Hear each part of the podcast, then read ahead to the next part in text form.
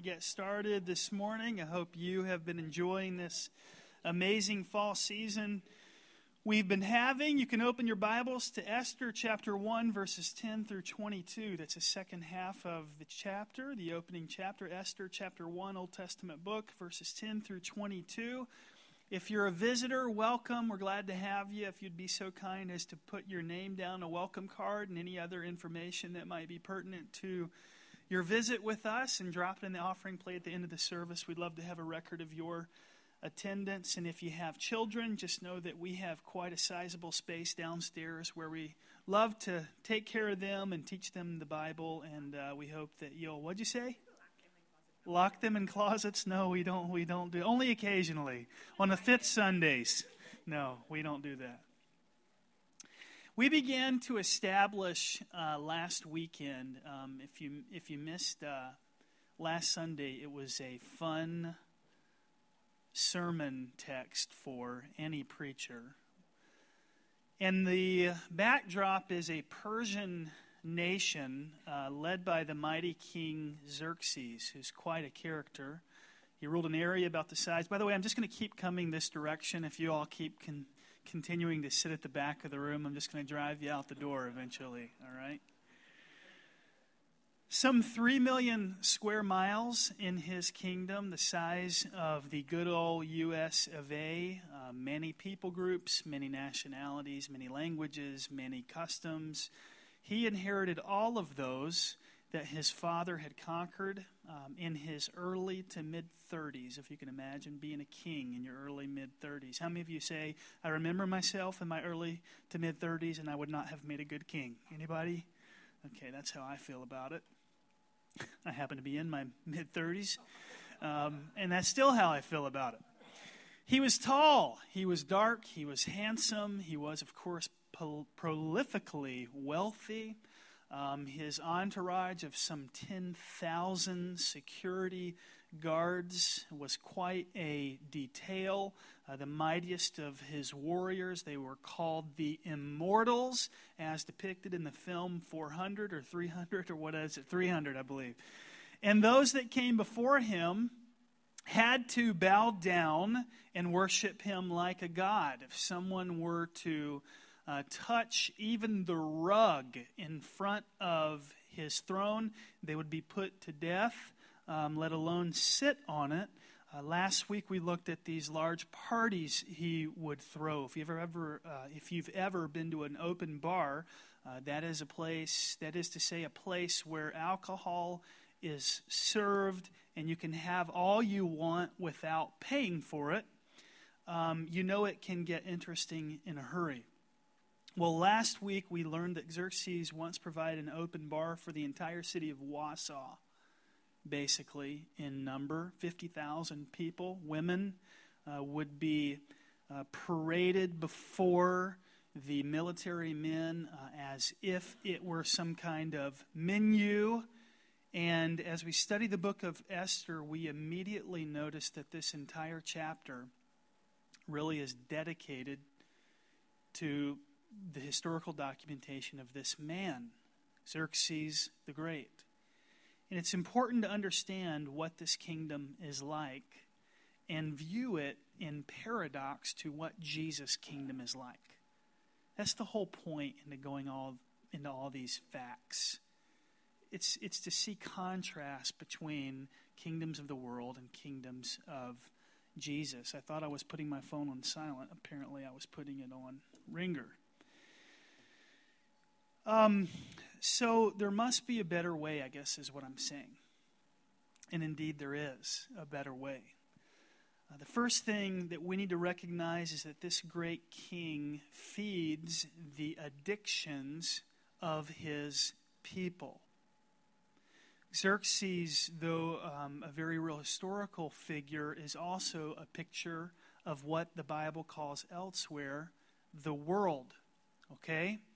So, by world, of course, we're not referring to a physical place, the earth, um, a planet in space, but by the world, we mean a spiritual temperature of sorts, um, a spiritual attitude. And in this world, addictions, like in Xerxes' kingdom, are fed. I'll say that again. In Xerxes' kingdom, do you know how hard it is to say Xerxes over and over again? That's a tough name to say. I feel like I'm adding syllables every time I say it. So, um, in, in Xerxes' kingdom and in the kingdom of this world, addictions are fed. They absolutely are. Chapter 1, verse 10. On the seventh day, when the king's heart was merry with wine.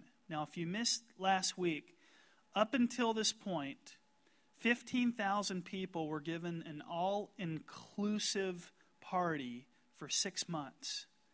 And then, in an additional week, the entire nation was invited to participate, or at least, I don't know exactly what the criteria was for the invite list, but it was quite public 50 some thousand people. And the women who were there with the men were there to serve the men, and I don't mean waiting tables.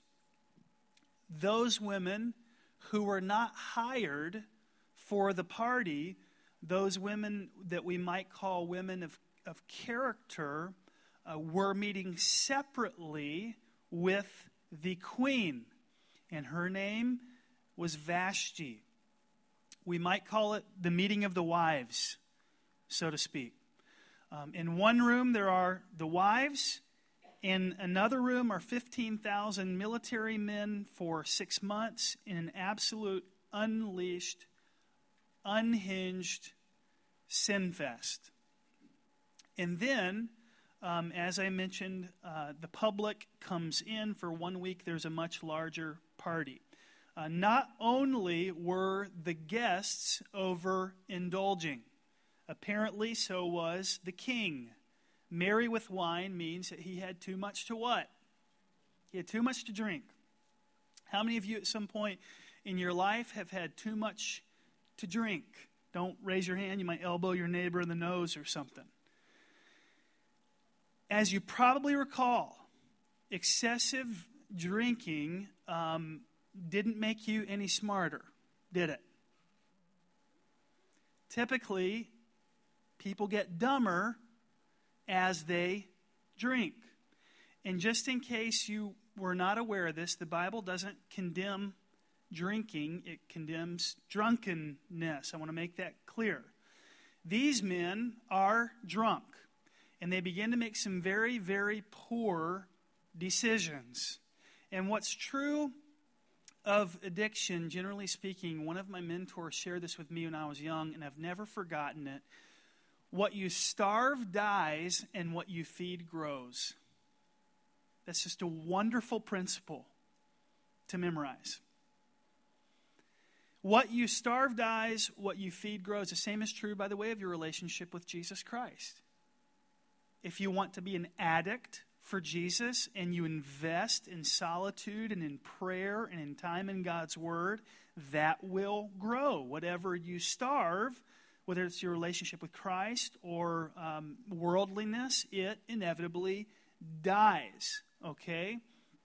So, this is the way Xerxes' kingdom worked, and it's the way that Satan works. Um, he'll give you, Xerxes did, and Satan does, whatever you want. Whatever you want. As long as he gets to be your king and, and you do as he says. If you're loyal to his kingdom, you want sex? Fine. Xerxes gave it out like candy. Satan will too. If you want to overconsume, it's okay with Xerxes. It's okay with God's enemy, Satan. It doesn't matter if it's Xerxes or Pharaoh or Nero or Hugh Hefner or ISIS. Someone sits on a throne, someone rules from, uh, over their little kingdom, someone tries to amass for themselves honor and power and fame and followers and subjects and power and glory, and they'll give those underneath them, as we know ISIS did, whatever their little hearts desire, as long as they remain faithful to the mission of the organization, as long as they are obedient citizens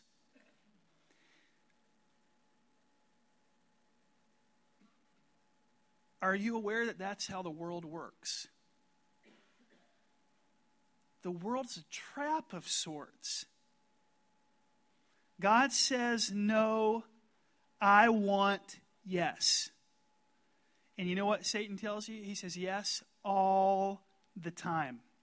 Because why? He does not love you like a father loves his children. What happens to kids when the father says yes all the time?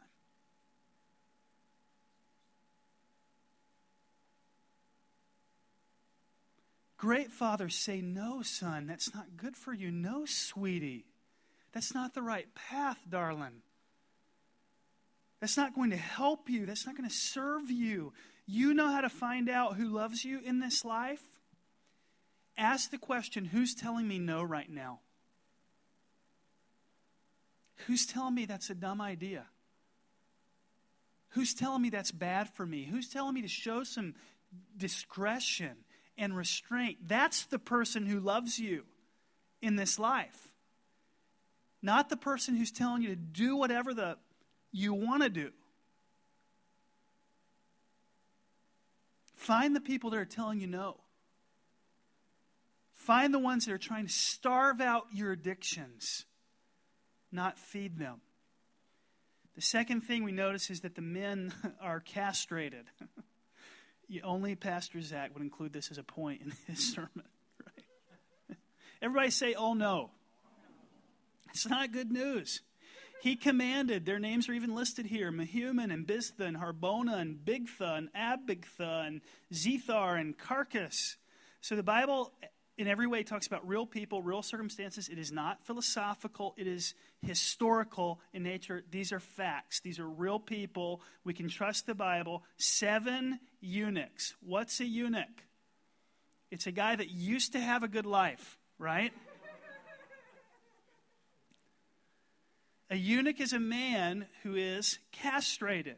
Hey, mom, I got a new job, right? Imagine that conversation. As what? A eunuch. Congratulations, honey. Who served in the presence of King Ahasuerus, that's Xerxes' Persian name. Xerxes is the Greek name. So here's how this worked. In an effort to show how great and glorious and grand he was, Xerxes had multiple wives, just like Solomon. Then he had a harem that was full of concubines and other women. And what's the difference between, by the way, a wife and a concubine this day, you might ask?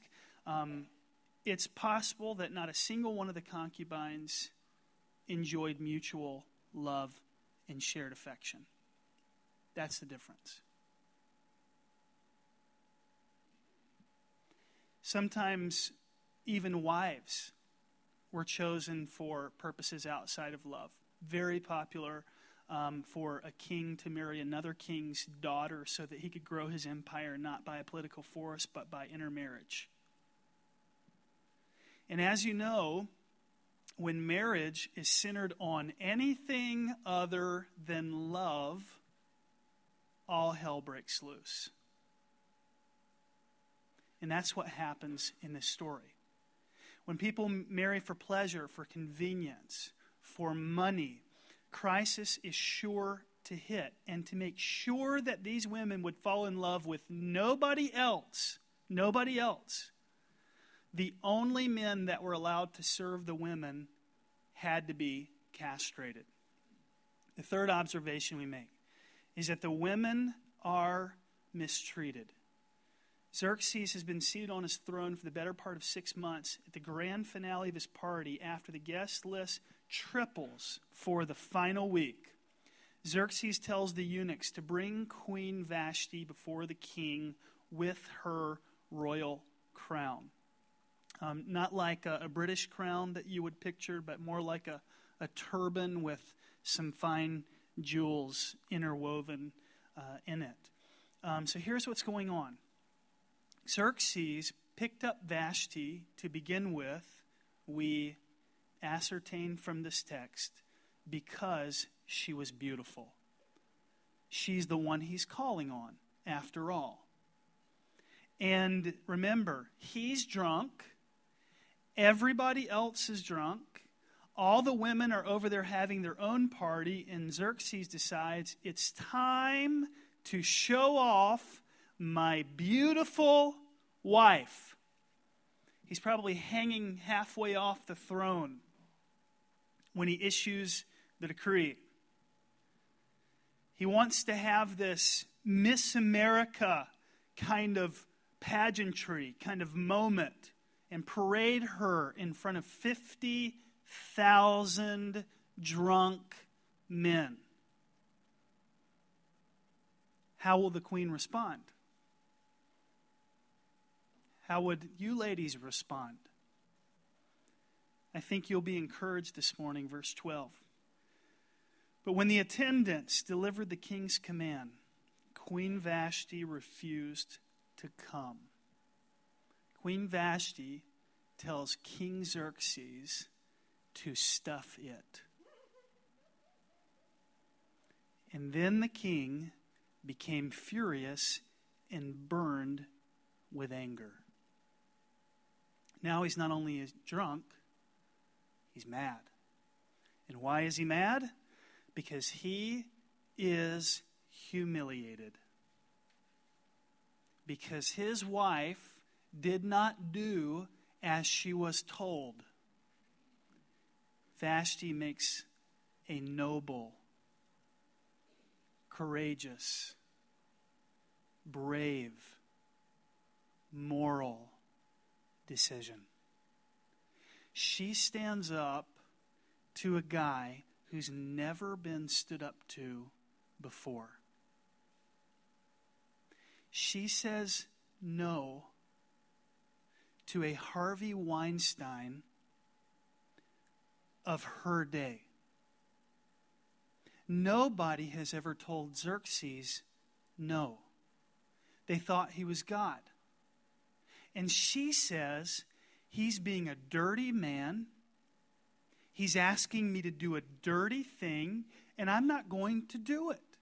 To our knowledge, she isn't even a believer, and she makes this awesome, valiant decision. It was the right decision. Shame on Xerxes. Hooray for Queen Vashti. Can we just pause for a moment and applaud her courage? Will you join me? This is a beautiful moment in today's text. She earned that. Now let's transition into a teaching opportunity. I'll hammer at the married men for a minute or two. I think the text begs the question what is your standard of beauty? Gentlemen, what's your standard? Do you know what your standard ought to be? Your, your standard ought to be your wife. That's what every godly man's standard is who's married. Your standard of beauty, think about it this way when God made Adam and Eve, He didn't give Adam and Eve options not tall or short, not skinny or handles to hold, not short hair or long hair. God gave Adam the choice between a woman and an aardvark, basically, is what he had to look at. And so the woman looked amazing.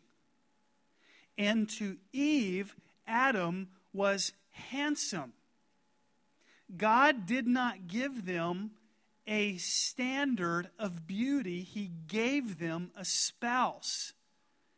And to every person in here, remember, God gave you a spouse.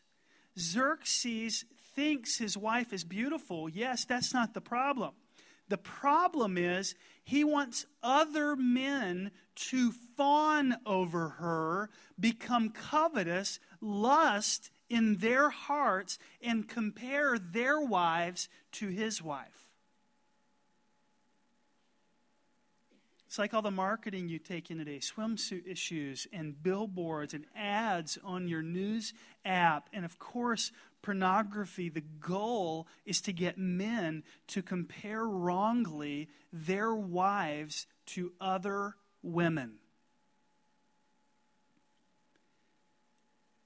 If you are married, your comparison, I should say, a comparison ought not to exist for you.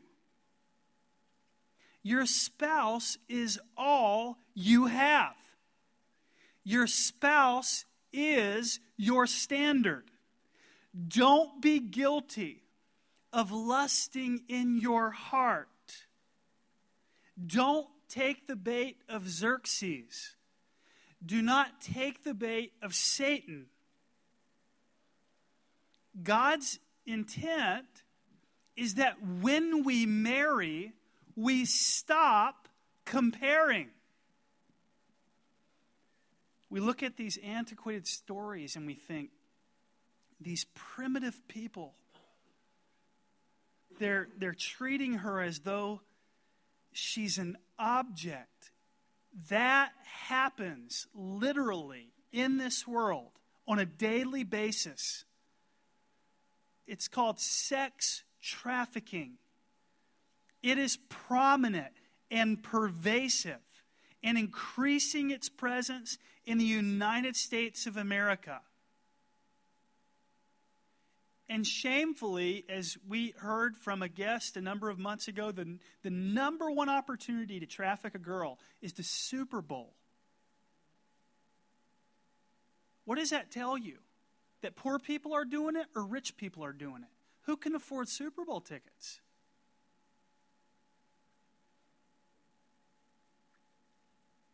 And how many do the same thing digitally, privately, shamefully? How many guys wear sunglasses to a water park so that their wives can't see their eyes? The times have changed. The hearts of men have not. It's probably a bad Sunday to be this close to you. I should probably step back here a little bit, create a little comfort for you. Practically, this means that if your spouse is short, you should love short. If your spouse is tall, you should love tall. If your spouse has hair, you should love hair. If your spouse doesn't have hair, you should hate hair. You don't spend your time wishing things were different. Amen.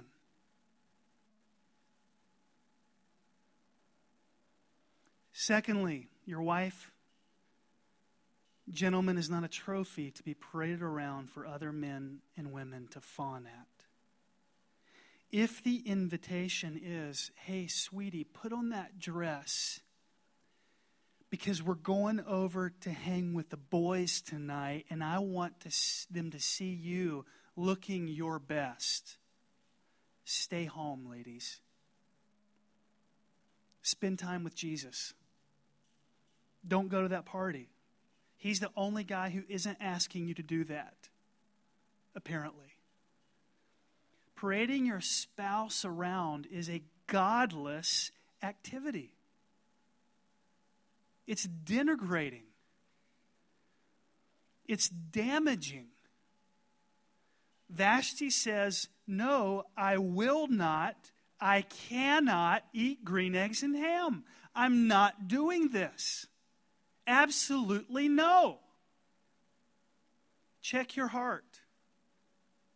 Men, if when you go out in public you want her to appear a certain way so that others think you're great and you're glorious, there is something awry in your heart. You have the heart of Xerxes.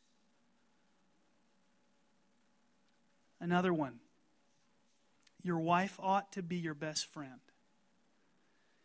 If Xerxes and Vashti were truly friends, truly friends, the king and the queen, would he have treated her like this? Absolutely not. You don't do this to you don't objectify your friend. You don't parade your friend. You don't put your friend in harm's way. Xerxes has innumerable women and no friendships with women. God wants us to have one gentleman woman and to be great friends with her. And while I'm floating around it, let me just say something that I tell couples in premarital counseling. There is no good in my experience that can come out of close friendships with the opposite sex outside of your marriage once you're married. I've never seen it produce anything of fruit. Opposite sex friendships are rarely innocent. Couple friends, of course, I, I think are appropriate and, and I encourage it. And you may think this is a hard line. I agree, it's a hard line, but I think it's risk averse. And if you're loose with this policy, you're taking risks that you ought not to take in your marriage. For the women,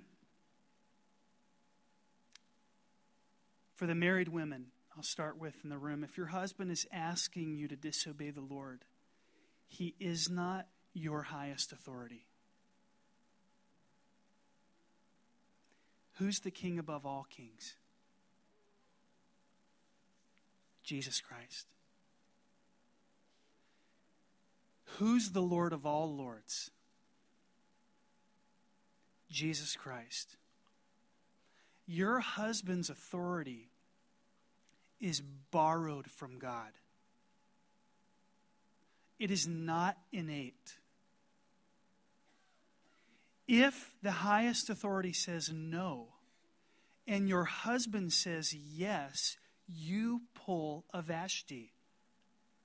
You say no.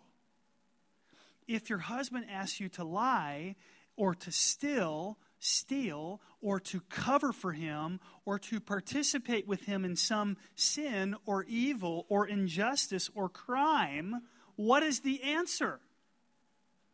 The answer is no. Absolutely not. And my second thought is for you single ladies. I just want to encourage you to stand up for yourself and say no. Some of you may be great at it. You've mastered your art on how to jam a man up. Others of you, I fear, have never tried to say no. And I just want to I just want to plead with you this morning to pull a Vashti. Pick your chin up. Look him in the eye. Say no. Using a respectful, loving voice, a godly voice, but never lose your voice. And sometimes a woman has to prayerfully, carefully say no. What does Vashti say? She says no. So the king says to his lawyers, verse 15, according to the law, what must be done to Queen Vashti? She's not obeyed the command of King Xerxes that the eunuchs have taken to her. And then this starts getting very official. They agree that Xerxes has not violated the law himself in what he's asked of her. He's done everything according to it. So now it turns into an international crisis. Because the most powerful man who rules over 3 million square miles can't handle his own wife. How many of you guys are like, I know the feeling, right? Don't say amen. Some of you think, that explains my whole life. I have so much clarity now. Thanks be to God. So the story continues, verses 16 through 18. Then Memucan replied in the presence of the king and the nobles Queen Vashti has done wrong, not only against the king, but also against all the nobles and the peoples of all the provinces of King Xerxes, for the queen's conduct will become known to all the women, and so they will despise their husbands and say, King Xerxes commanded Queen Vashti to be brought before him, but she would not come. This very day, verse 18, the Persian and Median women of the nobility who have heard about the queen's conduct will respond to all the king's nobles in the same way. There will be no end of disrespect and discord. In other words, Xerxes, this problem's bigger than you think. It's already being tweeted about, it's already being shared on Facebook. This thing's turning viral. When she said no to you, all of a sudden, a lot of women realize for the first time in their lives that no is a great word. And they're adding that to their vocabulary, King Xerxes. Ladies across the empire are starting to hashtag me too. They've been practicing no at home while they're waiting on their husbands to come home from work. This is getting ugly. If she told you to stuff it, our wives are going to tell us to stuff it. This is an epidemic. Verse 19 If it pleases the king, let a royal order go out from him, and let it be written among the laws of the Persians and the Medes, so that it may not be repeated that Vashti is never again to come before King Ahasuerus. And let the king give her royal position to another who is better than she. For when the decree made by the king is proclaimed throughout all the kingdom, for it is vast, all women will give honor to their husbands, high and low alike. And this advice pleased the king and the princes, and the king did as Memucan promised. He sent letters to all the royal provinces, to every province in his own script, and to every people in its own language, that every man must be master in his own household and speak according to the language of his people. See, anytime men have to impose respect on women, it goes to show that the men aren't respectable to begin with.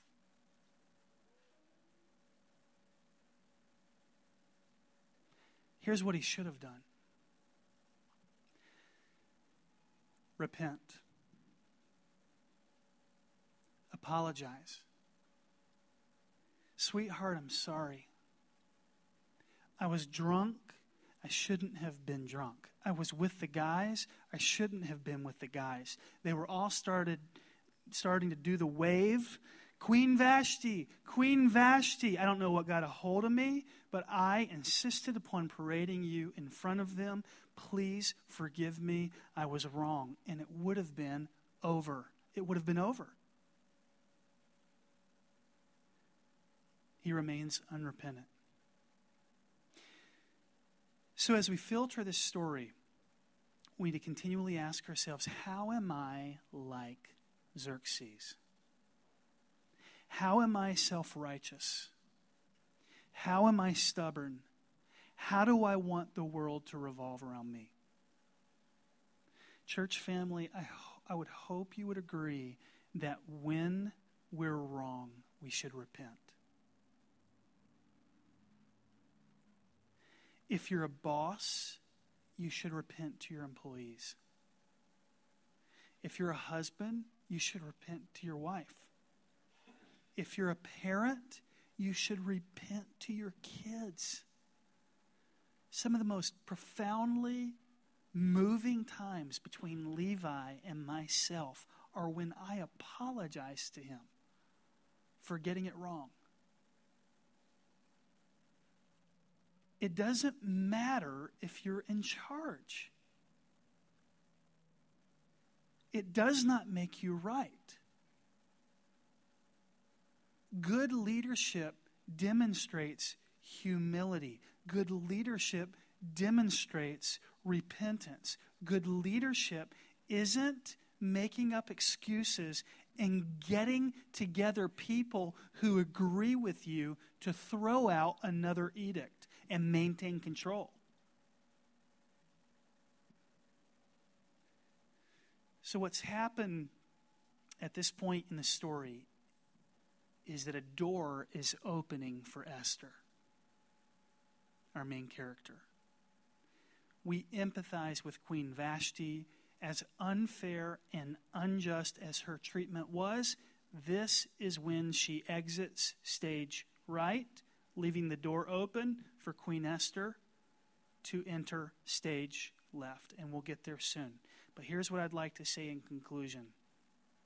Some would argue that Xerxes was the greatest king in the history of the world to this day. But every generation, every single one, has believed the same foolish myth.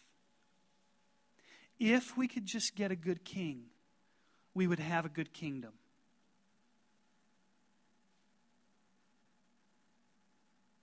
Then we'd have heavenly life on a fallen earth.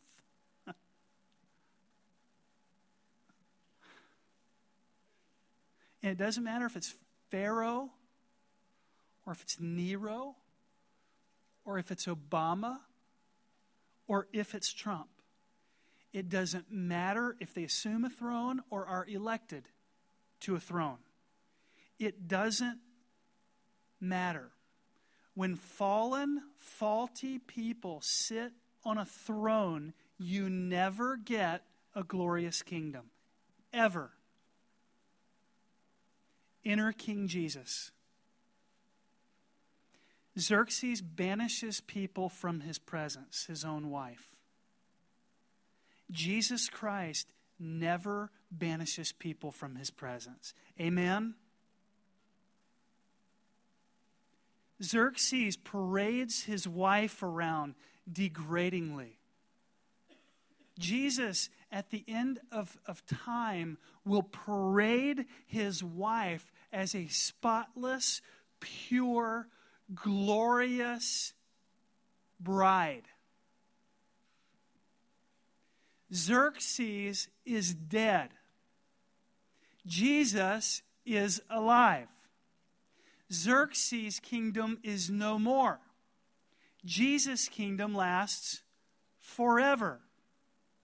You see the difference. The contrast is stark. And for, for anyone who is wondering, for anyone who is wondering, um, the timing of this message is a complete coincidence with the happenings of the last couple weeks. I told you before my sabbatical in June that we'd be in the book of Esther going into the fall. This has nothing to do with Kavanaugh, just so you're aware. But I, but I, will, I will say this. We ought to have empathy for the Vashtis of our age. And we ought to not pretend to know how things happened until the facts are fully presented. And we certainly, as Christians, ought not to posit certain things publicly on social media and elsewhere that would make it difficult for other assault survivors to come forward and tell their stories. Even if we don't believe them. God's heart, what does he say in the Bible? Stay neutral until you've heard both sides. I'm so thankful as a citizen of this country that we had the opportunity to hear both sides. But stay neutral. Let's pray. Heavenly Father, I just ask, Lord, that we would um, listen to people who are unlike us. God, that we would have patience, Lord, and, and always have kindness and tenderness and self control. And I pray, Lord, that you would help us lift up each other.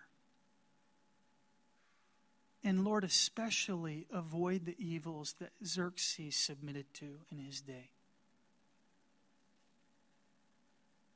Lord, continue to be with our church as we make bold decisions for you, Lord. I just pray that this community center, God, is, is a place where no one would be banished. Is a place it would reflect your kingdom, not Xerxes' kingdom, where people will be loved on and cared for and shown truth. And I just pray, Lord, that you'd meet every need. In the name of Jesus. Amen.